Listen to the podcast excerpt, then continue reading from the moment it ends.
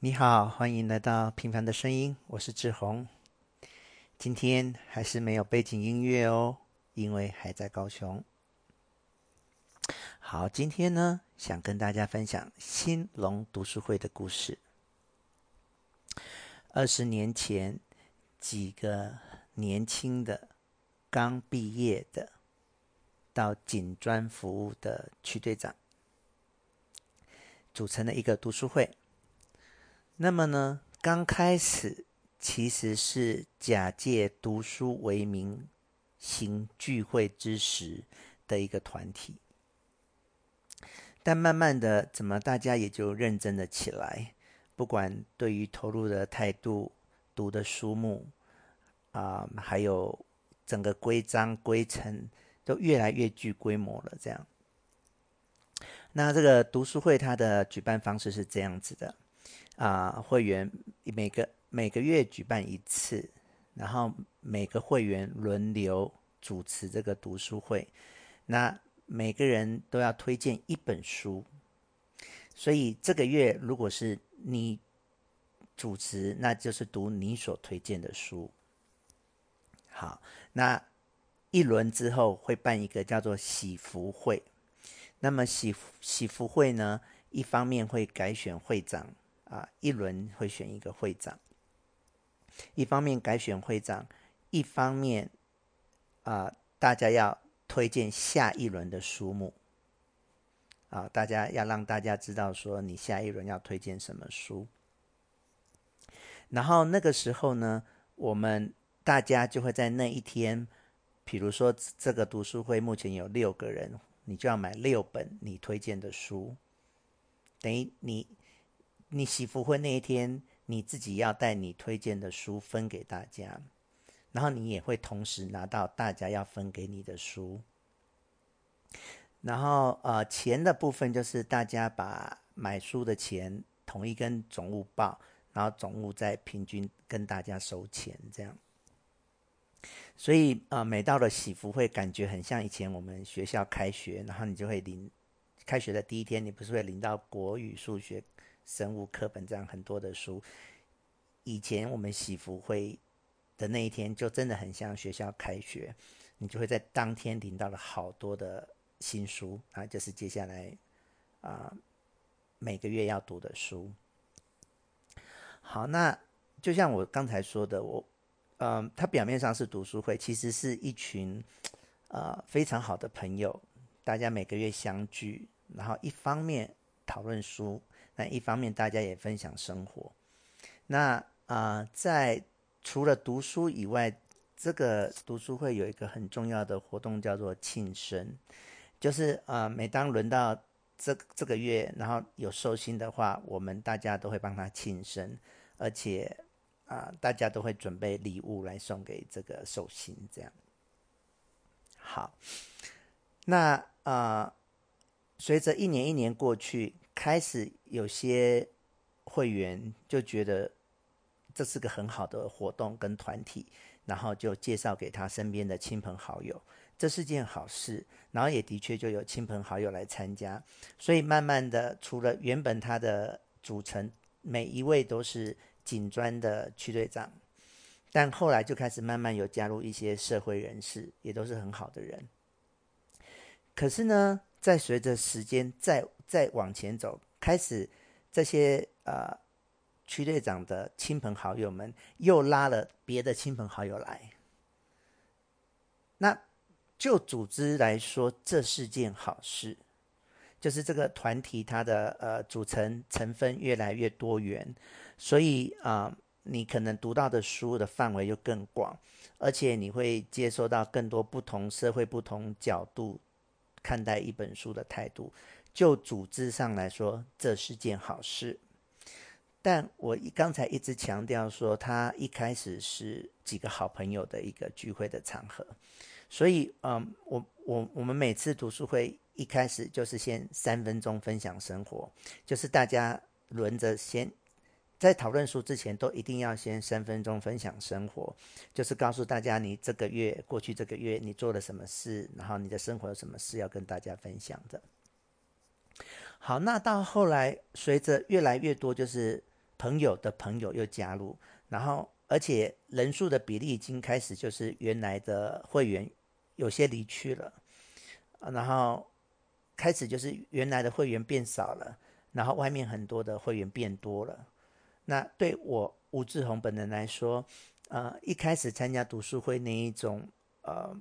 以友情以家人的那种感觉，慢慢的变没有了。啊，呃，开始就是你。那种去就是你去，然后跟一群陌生人在讨论一本书的那种感觉，虽然也不尽然是全陌生，你也知道这个人叫什么名字，你也知道他是会员，可是说实在话，你跟他就是不是朋友，也没有像以前那么熟，所以我等于带着以前这样一路走来的那种心理包袱，我到了某一次，我终于就是觉得，在这个读书会的整个过程里面，我是如坐针毡的。就是，嗯，我面对着一群我并不太熟的人，然后每当轮到我发言的时候，以前我们都是爱说什么就说什么，然后说的都是你心里的真心话。可是到了后来后期变成这个样子的时候，嗯，我就觉得每次轮到我发言，啊、嗯，我要么就是只能针对书本讲我自己的想法跟看法。可是那个友情那种温暖的那个那块不见了，好，还有就是后来，因为我刚才有提到庆生对我们老会员来说是很重要的活动，但到了后来很多新会员之后，一方面大家不熟，那大家不熟之后，大家就觉得庆生这件事变成了负担了，因为嗯、你跟寿星不熟，然后你又要送他礼物，可是你其实也不知道对方喜欢什么，你也不知道要送什么。所以后来就有会员提议说，就是不要庆生，然后最后也就真的没有庆生这件事情了。所以终究这两个因素结合起来，终于在某一次最后一次我去参加，我觉得嗯，这已经不是我要的读书会的时候，我就毅然决然的退出了这个读书会。那嗯、当时。我参加这个读书会对我有一个很重大的意义是，你知道我从国小、国中之后就开始拼高中联考，高中联考之后你就开始拼大学联考，大学毕业之后就开始准备硕士的考试，然后硕士的考试完之后，而且我又念两个硕士，然后又啊、出国留学，然后接下来又准备博士班的考试，对我这个人来说，我一辈子。都是在读教科书，所以这个读书会对我刚开始很重大的意义是，让我养成去读课外书籍的习惯。对于一个一辈子都在嗯追求这种考试的人来说，读课外书是一个，我觉得是一个难得的习惯。所以当我啊离开读书会的时候，我并不后悔，因为啊那几年的。累积下来，对我个人来说，我已经养成了读课外读物的习惯了，所以我并不觉得离开是呃很严重的损失这样子。好，那么这么一离开，我知道读书会还是在继续的。那我对他们这些都还是朋友，但只是就是嗯、我就不再像以前有那样的热情，想再去参与这样子的活动。然后，甚至我知道，到最后原始的会员只剩下一位，叫做许兰祥，就是他等于是创始会员，到最后他还在那边这样。好，那在这个过程里面，这里面有一个会员是我介绍进去的，叫做胡姐。胡姐是台湾银行的退休员工。那啊、当时我带她进去之后，她就留在这个读书会里面，然后甚至变成了灵魂人物这样子啊、然后在今年啊、前两个月，他们这个读书会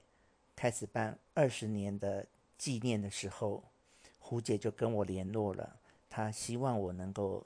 再回去看看这个读书会这样。那